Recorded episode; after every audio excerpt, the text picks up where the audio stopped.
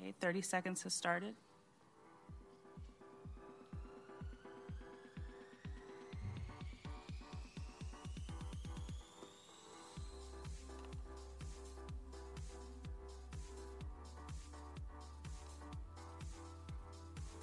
Chair, staff is ready when you are. Good evening, and welcome to the April fifth, twenty twenty-three Sacramento Dis- Disabilities Advisory Commission meeting. The meeting is now called to order. Will the clerk please call the roll to establish a quorum?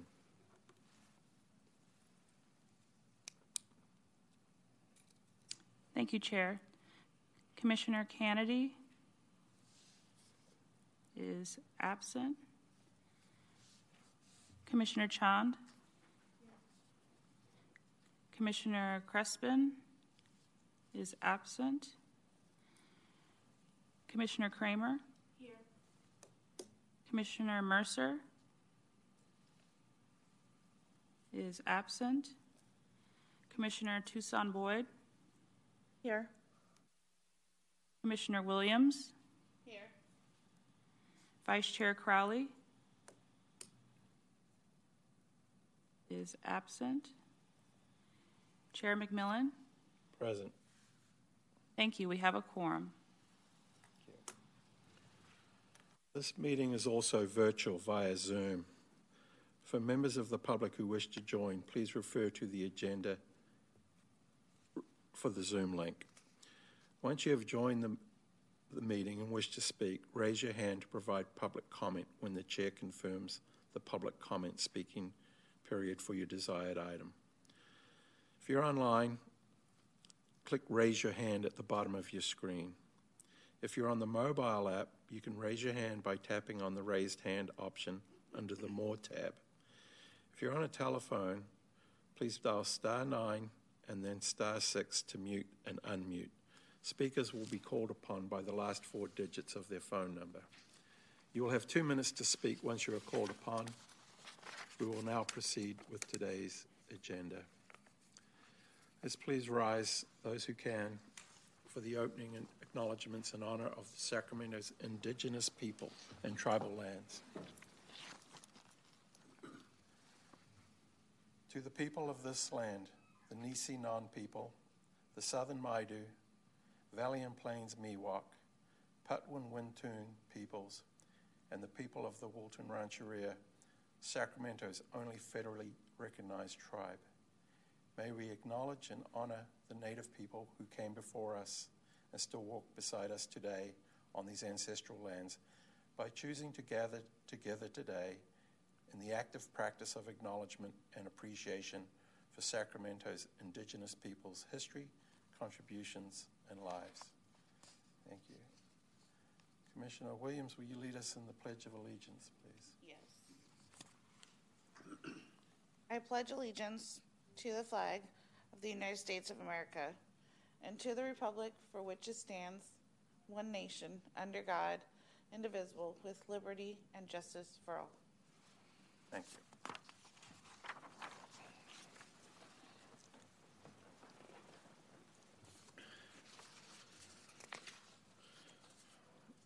The first order of business today is, is the approval of the consent calendar. Consent calendar consists of the follow-up log and the minutes of the last meeting. Are there any members of the public who wish to speak on matters on the consent calendar? Thank you, Chair. I have no speaker slips and no speakers with their ha- hands raised on Zoom. Thank you. Are there any commissioners who wish to speak on either the minutes of the last meeting or the follow-up log?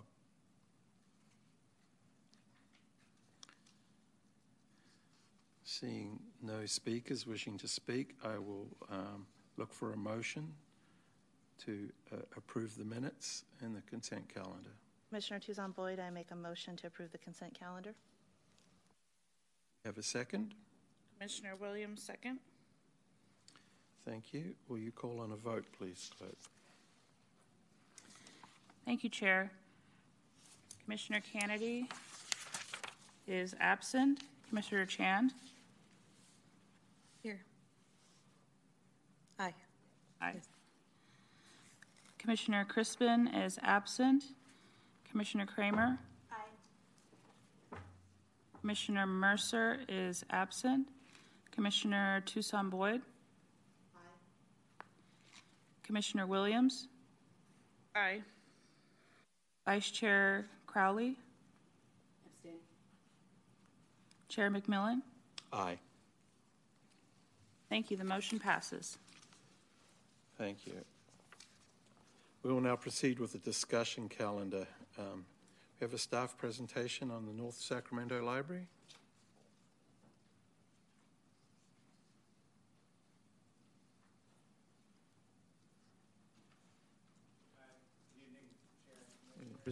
Um, can everyone hear me okay? My name is Ezra Rawadi with the City of Sacramento uh, Facilities, and I'm here to present on the North Sacramento Hagginwood Library remodel. So this is the project address, uh, one one two four Del Paso Boulevard, uh, right next to the light rail uh, stop. Next slide, please.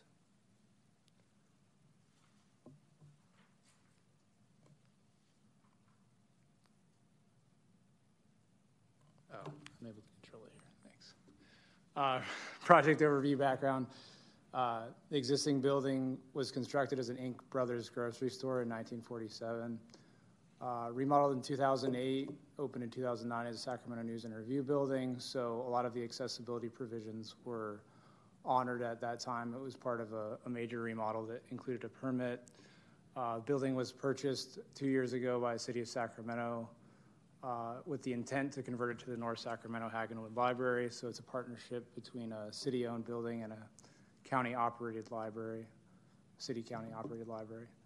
Uh, design is currently underway, so we're currently wrapping up schematic design and moving into design development as we speak. Uh, this is an informational review to convey the project to the commission uh, to receive comments. Uh, site aerial, so you can see this is about a nineteen thousand square foot building. Uh, parking around, we do have some existing accessible parking that's not fully compliant that we will be bringing to become fully compliant. Uh, there's an existing access aisle from the north uh, to the public right-of-way. Just as a side note, we will not be making any improvements to the public right-of-way. This is just an on-site facilities project. Uh, I went through some of these things here uh, when we were looking at the site plan. The major improvements, as I mentioned briefly earlier, were done in two thousand eight, completed in two thousand nine. Uh, now that the space will be public use, will be fully compliant and accessible. Um, we're looking for recommendations, but we also have a budget to meet, so we're looking at uh, what the priorities are for barrier removal if, uh, if we encounter any. Uh, a little bit about the parking. There's forty-seven total parking spaces, uh, which roughly, you know, which does calculate the two parking spaces required, one van accessible. Uh, for the, from the accessible, we will provide four accessible parking spaces with two van accessible and two accessible. The thought being there that uh, we will provide the infrastructure so that one will be van accessible for an E V space. So planning for the future there. In the meantime, that space will be made available for uh, accessible parking, non-E V. Uh, the green box here on this plan is kind of the major improvements to the suite, where we are uh, undertaking large changes to the floor plan. Uh, as you can see, there's a central bank of offices that's going to be changed into the library. So this is, the green box is kind of the library proper. Outside of that, we're doing some minor updates and upgrades. Um, this is a little bit maybe minutia, I'm preaching to the choir here a bit, but uh, I'll just go through some highlights. Primary entrance is our main, uh, main point here that we're going to be starting with. Toilet and bathing facilities will be fully upgraded to be accessible. There's a few issues with the distance of grab bars, and we have a full uh, accessibility report that we will be following. Uh, drinking fountains will be added with high-low and a bottle filler. Uh, there are no public telephones serving the area, so we don't see that as a priority. We'll do a full sign package, including braille, uh, mounted at the correct height, uh, including directional signage, exit signage. Um, we do want to make sure that we install fully accessible doors and closures. All public uses will be uh, within reach ranges and accessibility provisions regarding maximum height of countertops, et cetera. Um, and again, we're looking for recommendations. Uh, proposed floor plan, so it, if you compare this to the previous floor plan, the, the central area that was previously indicated in green shows that we're changing this to large areas of stacks. We will have a children's restroom, so you can see that kind of towards the bottom of your screen. I'll try to use the laser pointer here a little bit. Uh, so there's going to be a children's restroom that'll be fully accessible, and then uh, two all-gender restrooms that are fully accessible. These existing restrooms on this side will be um, co completely upgraded to be fully compliant. Uh, we're also going to be removing a garbage disposal at an existing kitchenette. Um, so that is within the maker space and kitchenette space. So that's on this side over here. Um, There's a, a garbage disposal that will is in the way of uh, making that sink accessible. Um, those double restrooms for men's and women's in this section here are uh, the ones that we're going to be looking at making fully compliant, and then adjusting door closers or replacing door closers as needed with a full new sign package. This is a rendering of the interior of the front lobby, so we will make sure that the front counter has a fully accessible portion of it, um, so that anyone utilizing the library will have uh, access there uh, with a thirty-four inch maximum height counter. Um, the, the entire thing might, the entire counter might be uh, have portions above that height. Uh, this is the teen area, so the idea being here that teens would utilize a, a good portion of this space. It's one of the priorities of the library to dedicate a space to teens in addition to children. Um, and you can see the large uh, existing bowstring trusses above. Uh, computer lab area, so this will have uh, spaces designated for um, accessibility stations to remove a chair. Uh, we hope that each of these computers would be fully accessible if uh, if the need arose.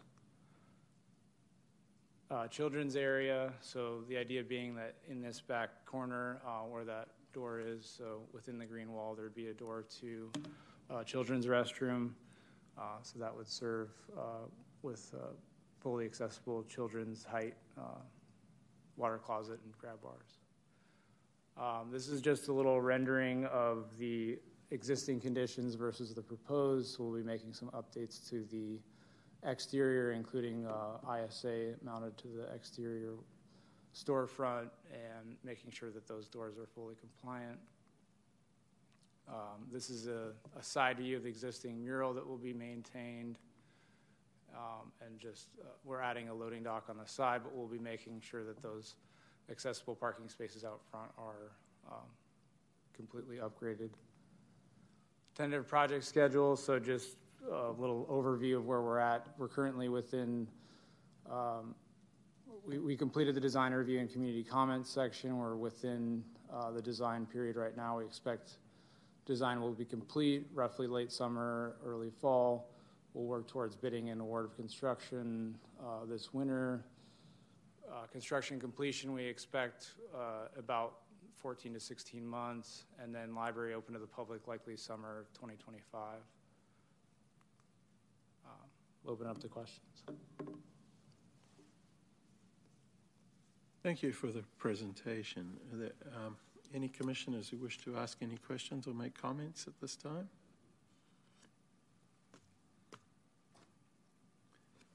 Uh, Commissioner Bo- Boyd, Duzan Boyd. Thank you very much for the presentation. It's really exciting to see this project move forward. I know that building has um, been empty for a while, and um, the North area deserves a new state-of-the-art library facility for its residents and youth. Um, my first question is in regards to the E V space. Um, it sounds like once that is installed, that uh, A D A space will no longer be A D A designated, and if that is the case, will it be um, replaced by another, an additional spot somewhere else in the lot? So, yeah, great question. So that space, before we install an E V charger, will be a fully accessible space. once we install the E V charger, then it'll be a van accessible and E V charger. Okay. So the way the code reads, if we install E V chargers, we have to provide also accessible E V chargers. So Perfect. The idea being that in the immediate need would be to serve the general public for an accessible space, but then that would uh, be migrated once we install the E V chargers to be an accessible E V space.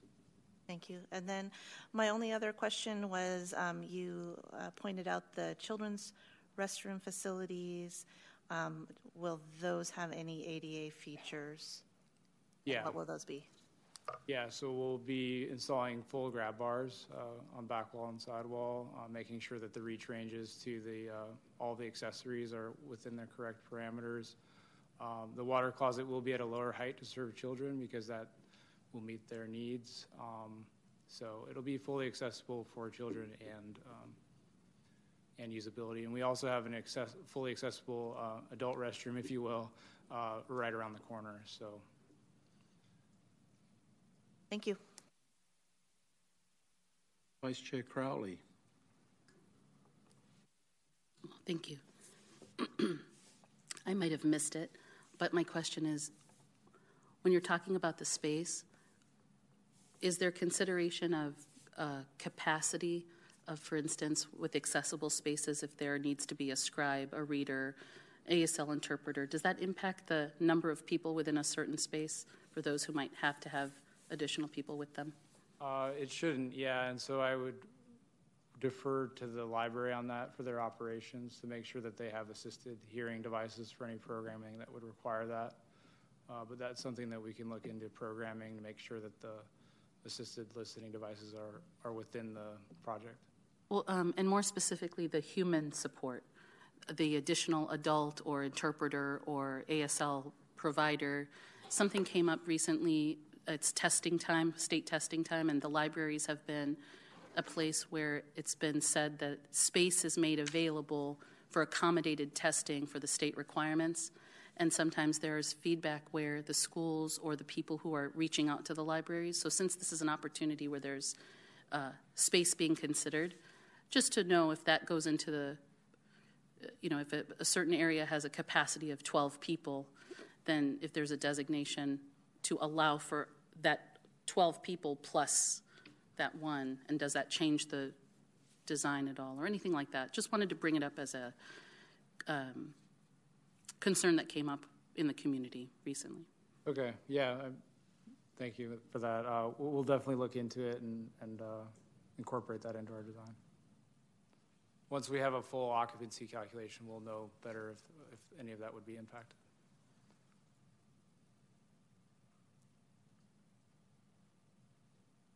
Yes. Mister Kramer.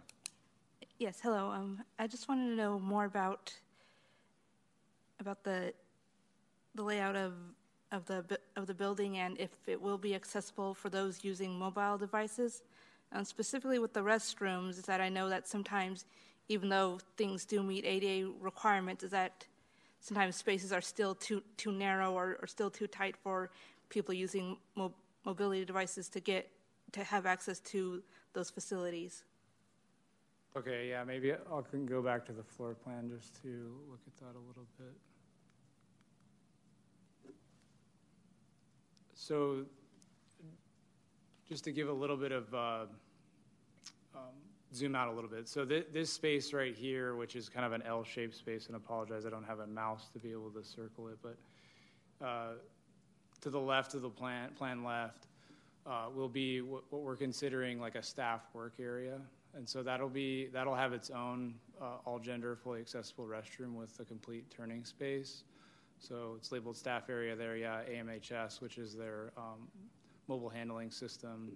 Um, so that will have ample space for turning, um, turning radius. So I suppose a follow-up question to that would be, what, what are your recommendations? Like what is a, if there's something beyond the um, sixty-inch round turning area, what would you recommend uh, to provide ample space for that, those those needs?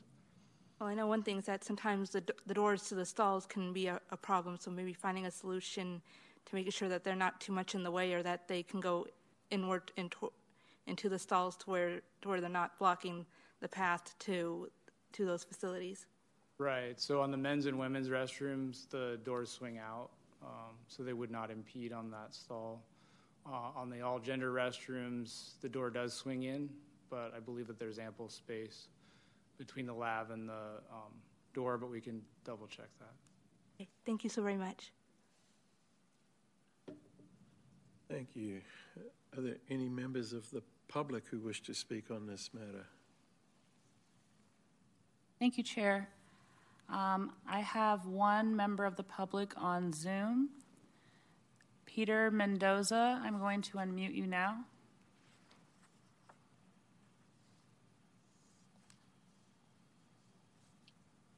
Good evening, Mister Chair, members of the Commission. Great to be with you all. I intended to be there in person, but I had a little mechanical problem. I wanted to just ask about uh, couple of things. Are the meeting rooms, when a place where there might be lectures, there's a lot of comments in the report about fully accessible, but that means different things to different people. Are they going to have automatic doors like to be able to access the restrooms or any meeting rooms where folks might gather? Tell me more about how you're going to incorporate integrated seatings for those of us who may participate in library activities and bring our friends and want to be able to park where they're sitting.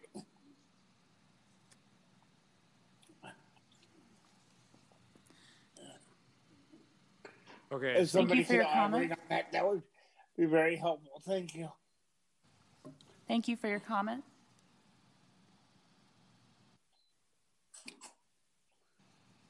Chair, I have no more members of the public with their hands raised.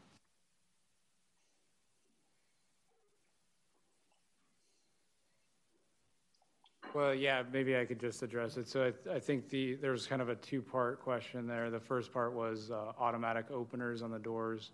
Currently, due to budgetary constraints, we do not have automatic openers on any of the doors, but we could potentially look at doing that on the front entrance, um, as that uh, will be utilized uh, quite often. Uh, so we do have ample clearance, both interior and exterior, uh, for approach and push-pull uh, clearances. Um, and, and I do identify that that may not meet the needs of everyone, but there may be opportunities for library staff to assist or uh, keep the doors open for large events. Okay, well, th thank you again for your presentation thank and, you, and the information shared. This is a, uh, a file, so receive and file this item. Um, moving on to the next agenda item, um, youth and teen, the hangout. Do we have a uh, staff presentation on this item?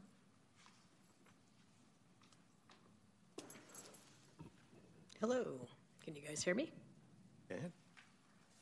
Thank you. Um, I'm Jenny, and I am the Recreation General Supervisor for Access Leisure and Adaptive Sports Program that is run through Y P S I Department with the City of Sacramento. All right. Um, so tonight I'm going to kind of just give you a little rundown of programs. So we've been existing with the city um, pretty much since nineteen sixty-six, providing programming for mostly adults with intellectual and developmental disabilities, but we've expanded throughout these last thirty years, um, opening our doors to many people. And um, the mission, obviously, of Access Leisure in general is to optimize the quality of life, excuse me, and provide enhanced life experiences with people with disabilities throughout accessible recreation and services. And it's, and it's such a great way for us to provide these services now going into, we've now hired a program coordinator who is going to run our children, teen, Uh, and youth programs. So I wanted to kind of give kudos to our staff because they really truly never get kudos in a lot of our programs, so we kind of did this little page. But um, the amazing thing about our staff, we have twenty, twenty-one staff uh, in our department that are running multiple programs with, you know, children, teens, and adults, and adults with uh, physical disabilities and or veteran programs as well. And I love the fact that we have probably six to eight now uh, certified rec therapists on our staff or are going to be certified rec therapists. So it's, a, it's an amazing time for us to really be building on our programs. So we're going to get to the hangout. So I don't know um, if many of you know this. So we used to run after-school teen programs uh, for many, many years through four different school districts here in the city of Sacramento. And that funding was taken away in two thousand nine through the regional centers. So we brought back with other Measure U monies and funding through other programming, the Hangout. And currently right now the Hangout is going on uh, Mondays and Thursdays, and we do it at two different facilities at Bell Coolidge Community Center and the Sam Shepherd um, Garden and Arts Center. The greatest thing that I have to add to this presentation is we just now are going to be moving that program over to the Southside Park Community Clubhouse, and in hopes that we're going to run that Monday through Friday as an after-school program for teens with special needs. Um, currently, the Hangout is, uh, is it's pretty much developed to serve children ages thirteen to twenty-two. That's uh, the age range that they can be within the school district. So we're working with school districts as well, that once we get this program situated in a set place, then we'll work with school district transportation to get everybody over there. Um, but the amazing thing about this program is that it just provides an opportunity for these teens to, you know, develop peers and friendships and make connections, not only with their own peers, but, you know, again, we're hoping to actually incorporate some of our programming ideas through the summer and do a full inclusive program with the existing teen programs that are going on at the Southside Park Playdates or Southside Park Community Centers. So that's a, a really excitement for us, because we've been really pushing about getting people back into community, and it's been it's been a challenge. Um, the the Hangout is an amazing program. It's it it's a resurgence, and parents are excited about it. So we're hoping to get numbers up and and uh, definitely get this going as a Monday through Friday. We're also working with the school districts, um, colleges, C S U S, uh, Consumnes, A R C, to hopefully get some of their students to come in and do some volunteer time too as well. So I like to just kind of reiterate a fact again that, you know, recreation and leisure and how important recreation and leisure activities are and what they provide um, for our teens with special needs. We all know that we all generally go out and recreate ourselves, and it's a little easier for us to make friends or connections in the community and, and do those things. It's very challenging for our teens. And so the uh, new program that we're going to be doing with this teen program is not only getting them out a little more into the community as well, so that they're comfortable in their communities and that they're they're building those those platforms as to, you know, making those connections and knowing that it's okay for them to go out into community. Um, so it's very important for us to promote. So we're going to run down just a few uh, things about the benefits and outcomes of the teen programs. Um, teens participating in the program will gain valuable and transferable skills for future endeavors. Uh, many adults with developmental disabilities are socially isolated. Exposing teens to a variety of social and recreational opportunities and developing lifelong friendships will assist them in having successful adult life and creating a rich and rewarding future. And the great thing about this program is, again, like I said, our Access Leisure Department and Adaptive Sports Programs, we do social programs for uh, young adults and adults as well. So the goal is, once again, we start getting the teen program up and going, and once they start aging out at that twenty-two age, it doesn't stop. Social, you know, and, and recreation and leisure opportunities don't just stop when they're when they're done at one program. So we like to try and transition those those teens at that age into the adult program so that they continue that socialization and that, that leisure time that they need. Um, the program curriculum activities are going to be geared to promote the social, emotional, intellectual, physical development of all the participants. Um, activities are going to be both structured and unstructured, with an emphasis on developing social skills and healthy relationship with peers. And again, that's the most important thing. Um, our teens today, Uh, teens of all abilities, they have that opportunity to go out and do those things or go somewhere and hang out with their friends. This is going to be that place again. It's going to be that hangout where they can come and know that they're they're going to see their friends every day, and hopefully that will, as they get older and more uh, involved in these programs, and they're going to hopefully, you know, transition that into where on the weekends they will make those connections over the weekend as well with the friends that they're making at the teen program. Um, so definitely the skill areas here you guys can see is the socialization is the biggest part that we're really pushing. Communication, self-care, uh, personal recreation and leisure skills. Again, we're trying to build them to go back out into the community, and community access and integration. Uh, personal safety, family life, education um, will bring back a lot of uh, programs that we did in the past with the families as well, as to help them kind of understand uh, the well-being about being recreation and leisure activities, so that they don't kind of take those opportunities away from the teens if there's a situation at home or at school. It, they still need to have that leisure opportunity. Am I going too fast? So the hangout is a place where there, there's belonging. And again, you can see here in these pictures, um, this was a program that we kind of did with the hangout um, with uh, Artism, which is another wonderful program that we'll be starting back up again to really get the teens back out there. But it just gives, again, this picture a sense of community and connection. Um, and that's the most important thing. Here are some pictures of last year. So this program right here, these are some pictures of our Southside Park playdates, which I'm hoping that you all know about the Southside, Southside Park Accessible Playground at sixth and U. So we have once again taken that back, not really taken it back, but kinda. Um, we are doing the playdates. So we are back now doing playdates on the weekends for uh, children ages three to twelve, three to thirteen. Um, and we're providing the staff out there to provide programming, whether it's games, uh, arts activities, just having some fun. We have um, an amazing organization that comes out and does music therapy with our group, uh, Music to Grow On. So you can kind of see, um, we'll start off our summer, our spring actually, um, this month in April. I believe it's April fifteenth will be our first one that we're going to be out there. And um, we'll, we're going to usually open them up with like a bigger event. We'll have um, some outside vendors coming in and having some really fun educational programs as well for the kids to just get them to really enjoy the park atmosphere in hopes that they continue to come back and, and develop these friendships again at a young age. But it's also a period of time where the parents and caregivers can come to the park and also let their children experience the park, and then they can actually step back and they can communicate and and and develop another peer group with their with the parents. So that again, this park is is a stationary park, and we really stress to the public, go use it.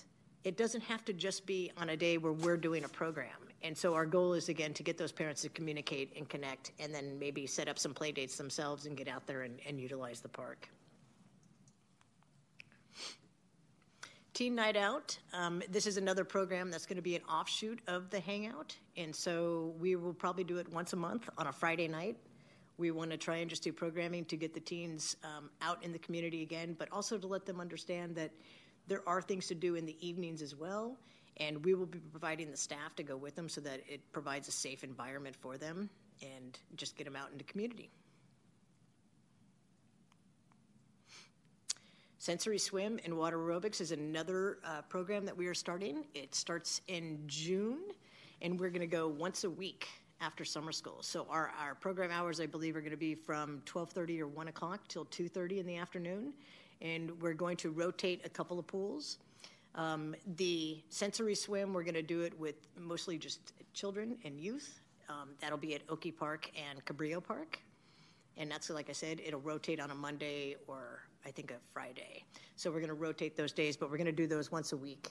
Our water aerobics is going to be a two-hour program where the teens can come out and do water movement. And just also there's going to be an uh, opportunity for them to socialize while they're in the pool, but it's also going to be an opportunity for them to get in the water and actually do movement and get them moving.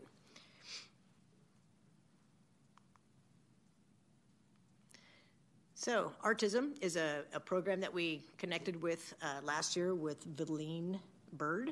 Um, it was a great program. We did seven series, so we do it once a week throughout the summer. This year we're going to do it again. It was a success, and we love seeing it, so we're going to add um, to this program as well, where we're going to we're going to be kind of rotating the program. So last year we did it all at the, uh, the Sam Pinnell Community Center. We're now going to rotate, and we're going to kind of move them around in different areas of Sacramento so that other people can hopefully get involved as well, because a lot of people said it's so far to travel out south. So we're going to rotate it around to Natomas and Southside Park and uh, Pinnell as well. And uh, on top of that, we're also going to try and incorporate um, a sensory room during that time. So it's going to be a several hour program of them doing art. But as we all know, with certain children, they can't sit still for two hours. So maybe, you know, it's overload. And so we're going to have a sensory room or other opportunities for them to go and just decompress and then come back and finish their art project. Um, this is our program, our C T R I S program. Uh, Paige, our new Uh, program coordinator for children, teens, and adult, or children, teens, and youth. Um, she is now doing a virtual program that we've been continuing through since uh, COVID days, and it's uh, going into the schools via virtually and setting up recreation and leisure opportunities during their class time so that they can kind of decompress from just being at school all day, but it also gives them an opportunity to just have some fun a little bit in class, and then it gets them back into a structured sense of getting back into their classroom without any issues. So far, the program has been amazing, and we have served um, several different schools in, I believe, Sac City and Elk Grove Unified School Districts. And that is pretty much it. So any questions, you can always contact uh, me with Access Leisure. Uh, we have all our emails. Paige Domgard is our program coordinator, like I said, for the children, teens, and youth, and Koo is our program coordinator for our adaptive programs. So that's all the wheelchair sports or uh, pickleball, whatever we're doing out in the community. And Sai is our program coordinator for the young adults and adults with intellectual and developmental disabilities. Thank you so much for the presentation. Are there any members of the public who wish to comment on this presentation? Thank you, Clerk. Uh, I have no speaker sleep, slips and no members of the public with their hands raised on this item. All right, thank you. We'll go with um, the commissioners. Uh, Commissioner Tuzon-Boyd.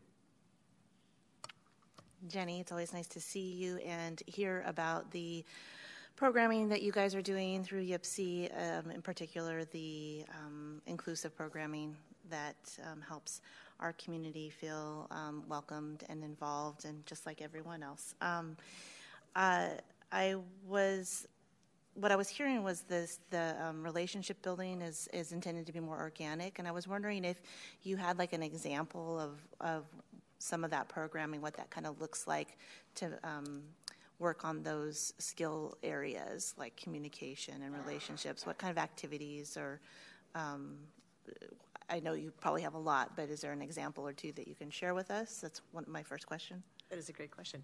Um, yeah, so the activities that we are gonna be doing at the uh, hangout um, already, we do, we try and do some outside time, especially now that it's, uh, you know, stays lighter later, so we get them outside and running around and doing activities, maybe soccer, maybe pila polo, maybe shooting some hoops.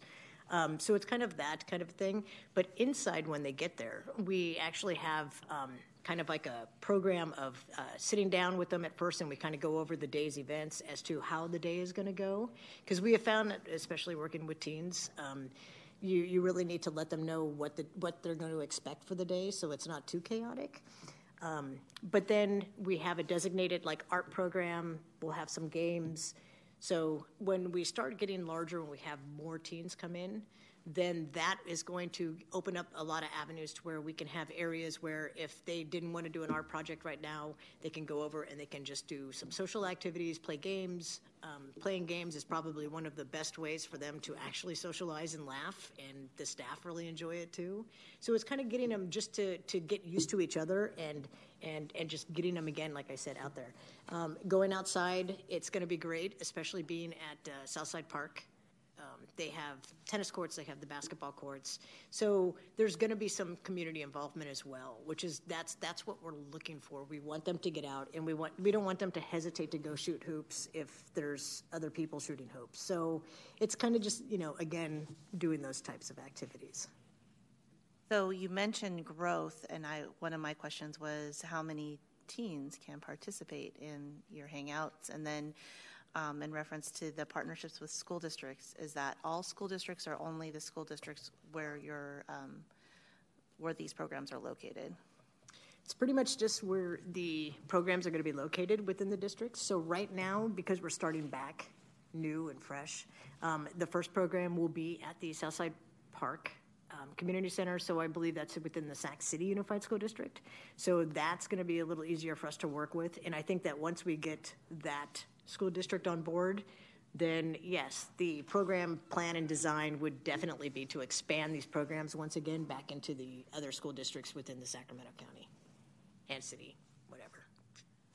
I feel like I already know the answer to this question. Um, you're referring to teens, but as we know with developmental disabilities, somebody who might be no longer a teenager might be more uh, teenage-like, but you have other programming through Access Leisure Um, that w would accommodate those individuals, or is there some flexibility with your the age of participation um, when you I, refer to te teens specifically?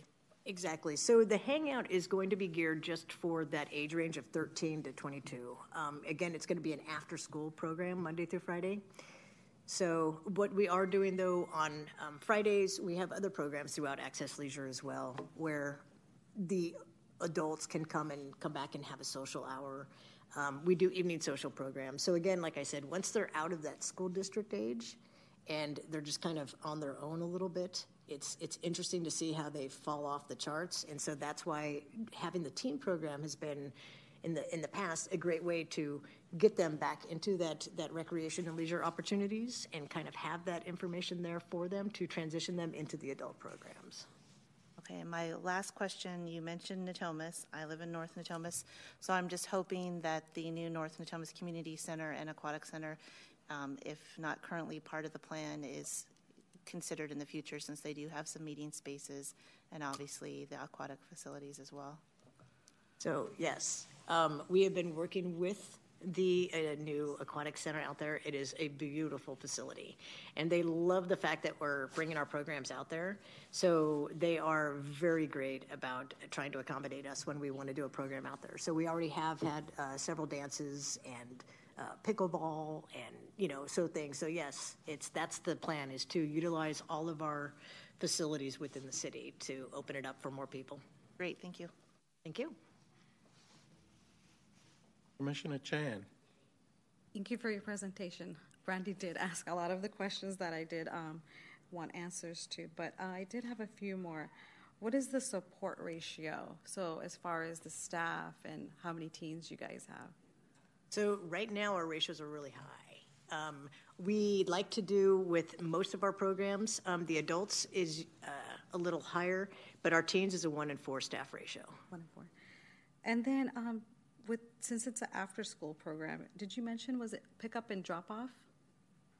Yeah, so the, the right now the parents actually bring them after school, okay. And then usually what's happening is the parents kind of hang around within the community center, and they talk, which is a good thing, and then they take them home from there. So the ultimate plan to help them out um, would be to provide that transportation from the school district themselves, so that when they're out of school, they immediately just get on a school bus. The school bus brings them over to the facility. The parents don't have to worry about it, and then they just swing by and pick them up um, after program. And then what current school districts are partnered with the Hangout? Right now, it's, it's kind of all over the place because the program itself is free that we're doing. So, and because it's from the hours of four to six, we have some teens that come from Folsom, we have teens that come from Elk Grove, we have teens that come from Sac City Unified. So it's right now it's all over. So that's the, the, the plan would be to eventually spread out these teen programs into those areas as well. Probably not out to Folsom, but definitely. So like into other communities, so that way it wouldn't be such travel or distance, right? Mm-hmm. And you said plans. Do you know what the plans look like for like Natomas as well? The, right now, that we're it's it's all up in the air. So we're doing it's not a daily program out at Natomas. It's going to be the fun programs where we'll offer an opportunity for them to come out to Natomas. Um, a lot of that will be the Artism program. Um, the hopefully we'll get a swim program out there as well. So it's going to just going to be opportunities to utilize those facilities. Um, most of our programs for those types of activities are going to be on the weekends. So after school, we'll, we're going to really kind of just connect with the Southside Park uh, Community Center and make that our own, and then see how we expand from there. And to answer, I believe, uh, your question as well, um, we hope to have our, our probably our goal is to shoot for about thirty-five to forty teens at each facility, at each site. At each site, and but you're not sure of how many sites? Excuse me. No, not yet. Yet. Okay. Not yet. And then, yeah, hopefully, because, you know, Natomas does have an aquatic center, so that would be greatly used. Yes. It's a wonderful, beautiful facility. Thank you. you. Commissioner Williams. Um, just checking to make sure. Um, Jenny, thanks for the presentation. I thought it was really nice. Um, Uh, just to um, piggyback with Jenny, if you guys all don't already know, um, I am part of Access Leisure. Have been for twenty-two years. Um, so I was really um, much a part of the original teen program. That's how I actually started. Um, and the locations, the four locations that you, you ladies were discussing, um, that actually started because one site grew. So at this point in time, We're we're just Jenny is just planting that seed, and and it's that like um, teen program two point oh is what I like to call it, the comeback. Um, so it's it's still relatively small. Um, I'm actually pretty lucky that Jenny allowed the remaining alumni staff of the of the original to to be a part of it. So I am uh, one of the staff members. Um, like I said, I'm hoping we're going to get back to the four, um, which hits the different corners of Sacramento. Um, um, but for now, it's it's cool. We have a lot of kids from all over Sacramento, so I'm kind of hoping that those guys will eventually get us to where we need to be. Um, but I I heard a question about goals and the organic. Some of the cool things that I'm noticing, the the kids are a little different, you know, from the two thousand four, I think it's this.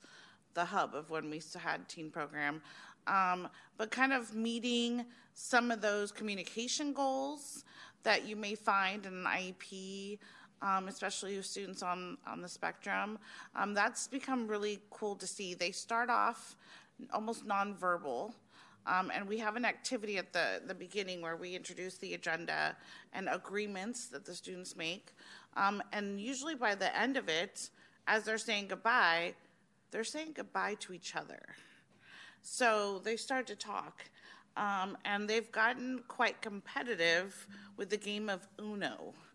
Um, and you could see kind of the changes in communication in that, um, and kind of how they're enhancing, um, even just the usage of their hands and opening things. And um, self-advocacy is another one that we've noticed. Um, you know, out of the blue, they'll just ask for something. Um, you know, and parents kind of get astonished.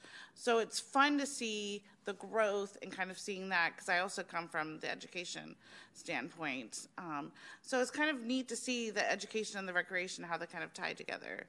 Um, so I'm looking forward to kind of now seeing more of the youth and the children's play.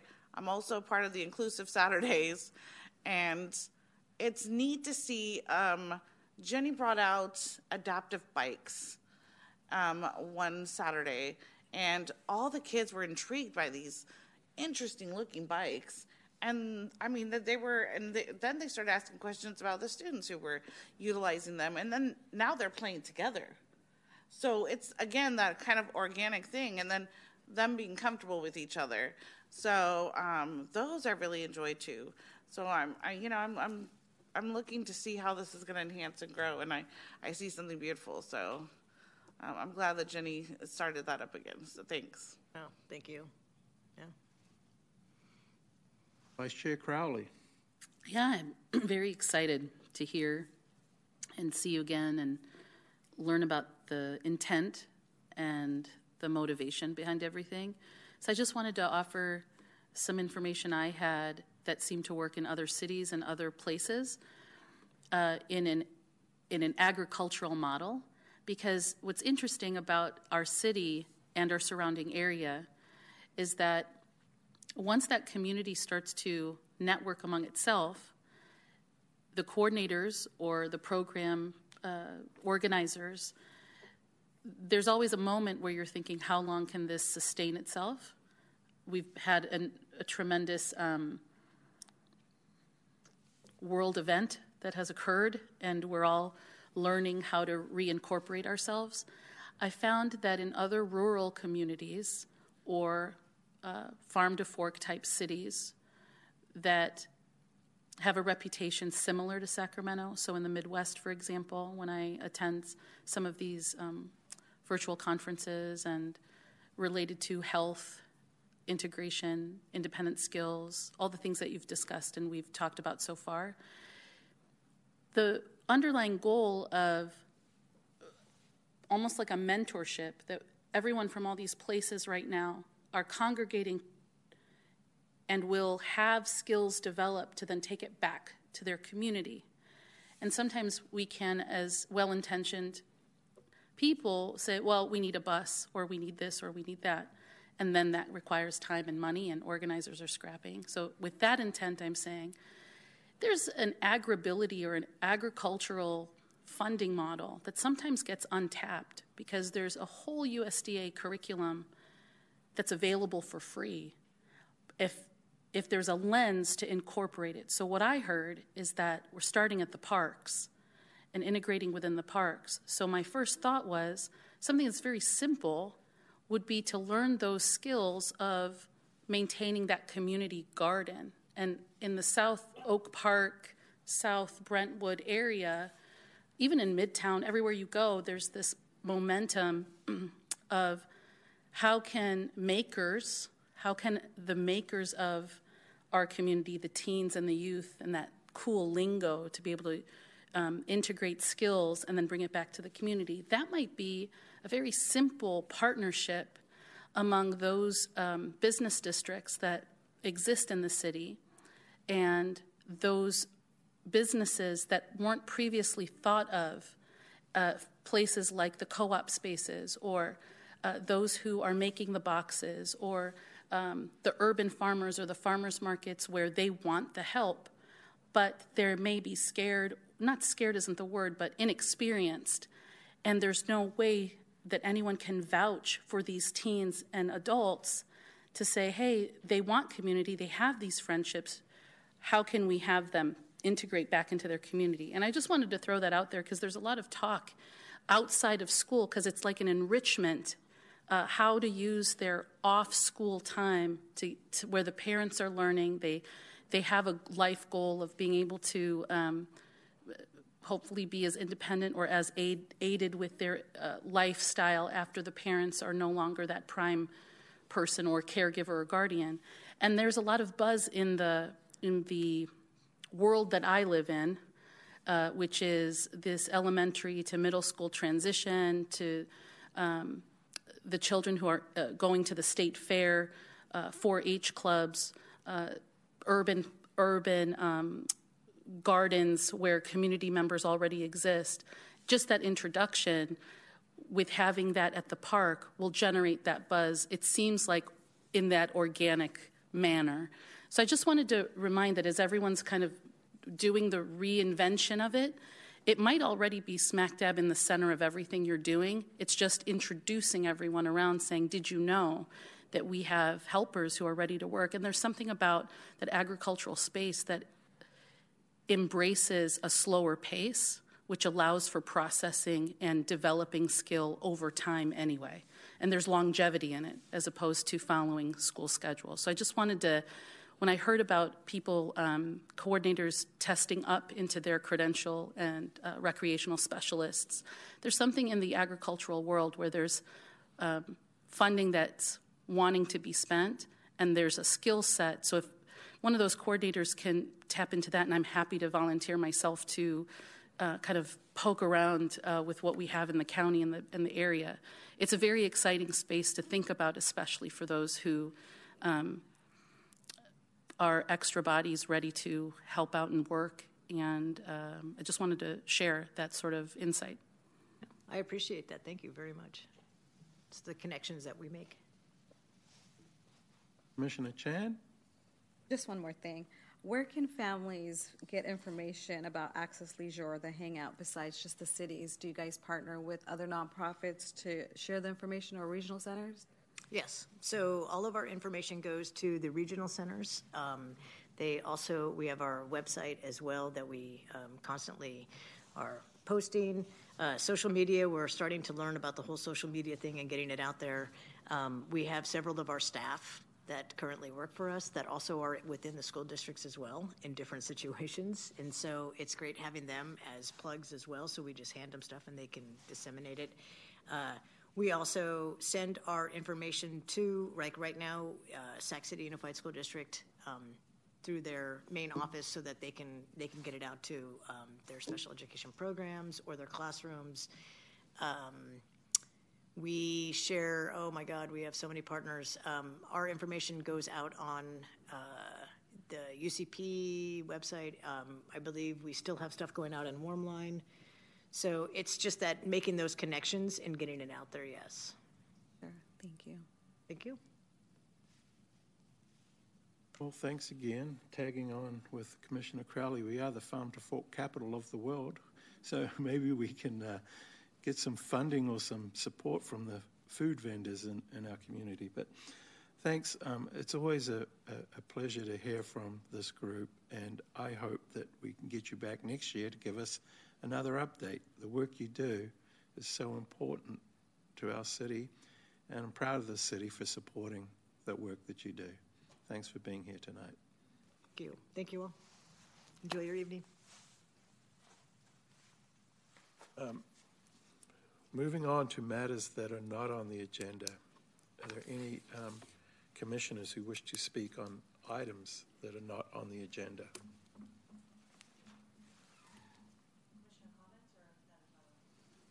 Yeah, commissioner comments. Yes. Commissioner Tuzon Boyd.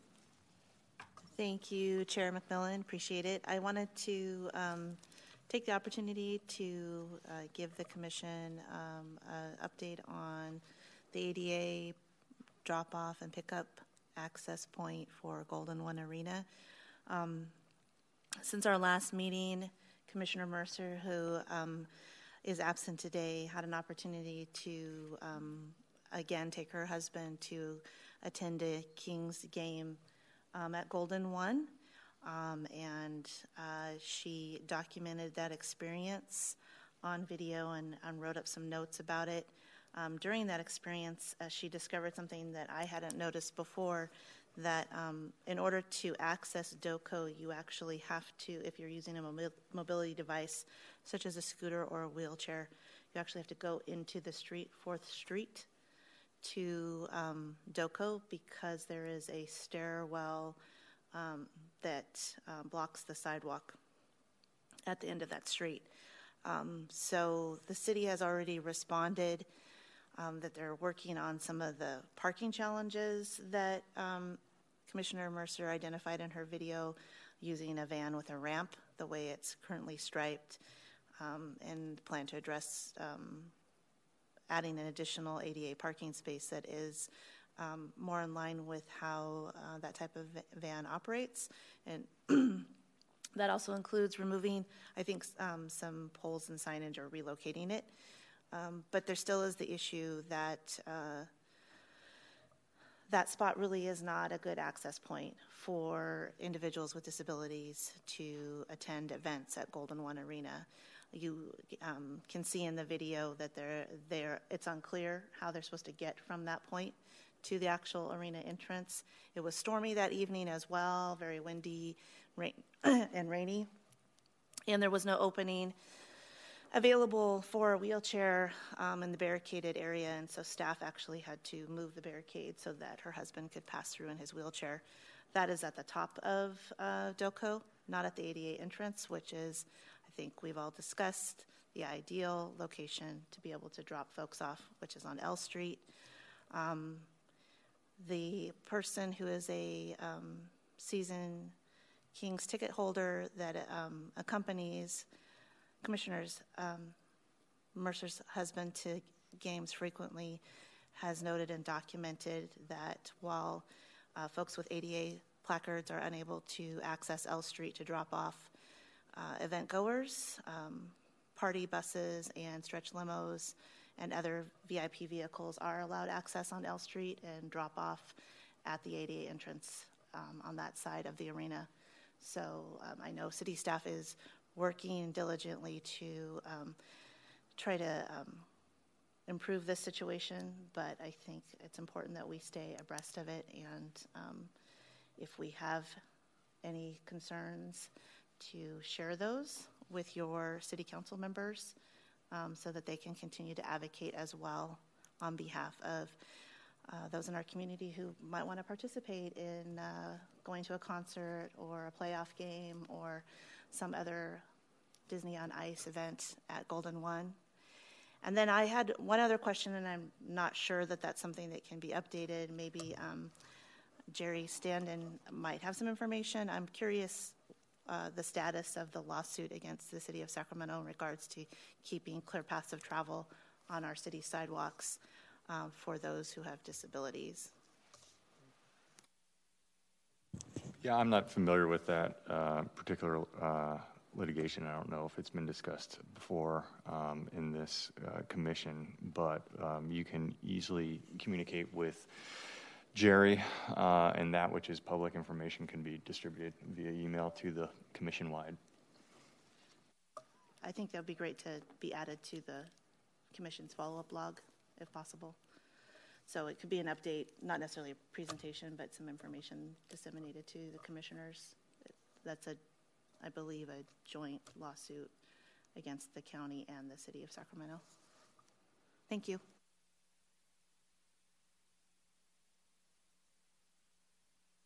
Okay, no other speakers. Um, yeah, I, I, I think that um, this, this Golden One issue has been um, brought up often, and it continues to come up.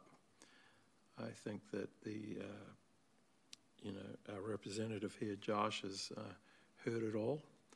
I, I, I believe he's doing the best that he can, and he's exhausted his his abilities to influence this change. So uh, I think, Brandy, you bring up some good points about um, using the other avenues that you have it as private citizens on this issue.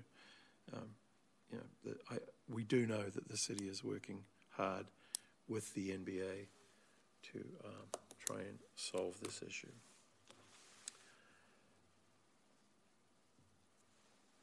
Commissioner Williams. Um, so real quick, just I'm trying to visually um, picture this. Where is the drop-off currently? If it's not on L, Where's where's the access point? The designated drop-off point is fourth and J. So when that spot was originally identified, um, it was being used for A D A parking, I believe, downtown, for downtown plaza. Um, you know, that area was restructured a little bit, and now um, there's a hotel Um, across the street from the drop-off. So if you are coming downtown on J Street, say you got off the freeway, that's that first right on fourth. It's a really short alley, yard houses to the east left, and it's the spaces across from the hotel. And what is the name of the hotel? I, I, oh, I cannot, The Exchange. So it's a boutique hotel, The Exchange. Um, and they have a, So original that was that hotel wasn't there when Golden was planned was planned and the transportation management plan was uh, developed in partnership with the Kings, um, but that's since opened. They have valet parking. Um, they have used the A D A drop-off zone to stage cars for valet, which I reported to the city, and they enforced and notified the valet vendor, which is separate from the hotel, that they their their license um, or their permit was in jeopardy if they continue to, you know, stage vehicles in a no parking area. But um, it's it, that street just kind of loops down, and and um, I know there's some some barriers so you can't drive through, um, but people often go down and drop off, you know, folks for just everyday folks at the end of that street. But it's a it's a very busy corridor.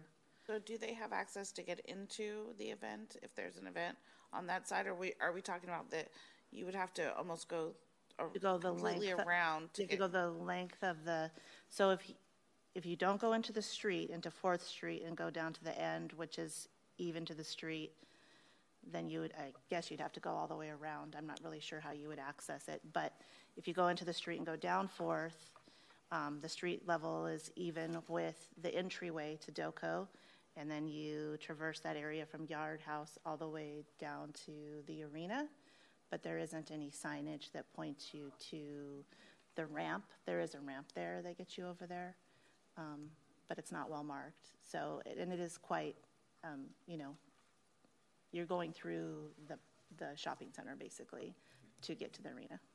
Very good. Yeah, very good point on the signage, because I, I, did, I didn't even know.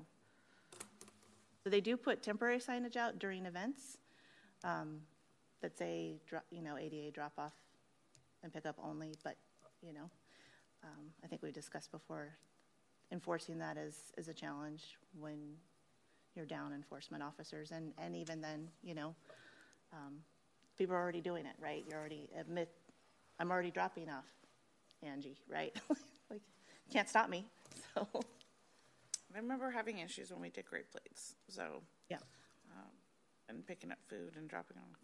That was and that's the other thing. I, I go down there pretty regularly. I know the city's probably tired of hearing from me, but I, you know, watch the food delivery pickup folks.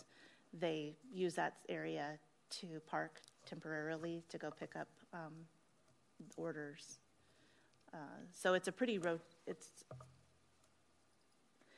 at any given time, there may or may not be people parked there when they're not supposed to be, but it, that aside, navigating from that parking, or that drop-off point to the arena is not ideal.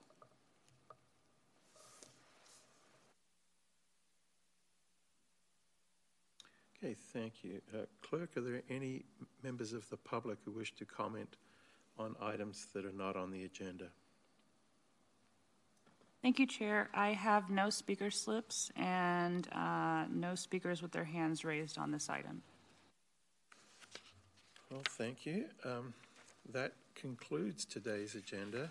I want to thank the city staff for a long day. I know it is when you come out here to support us. Thank you all for being here. Thank you to the members of the public who, who attended our meeting online and in person, and thank you to my fellow commissioners for showing up today on this important job we do. This meeting is adjourned.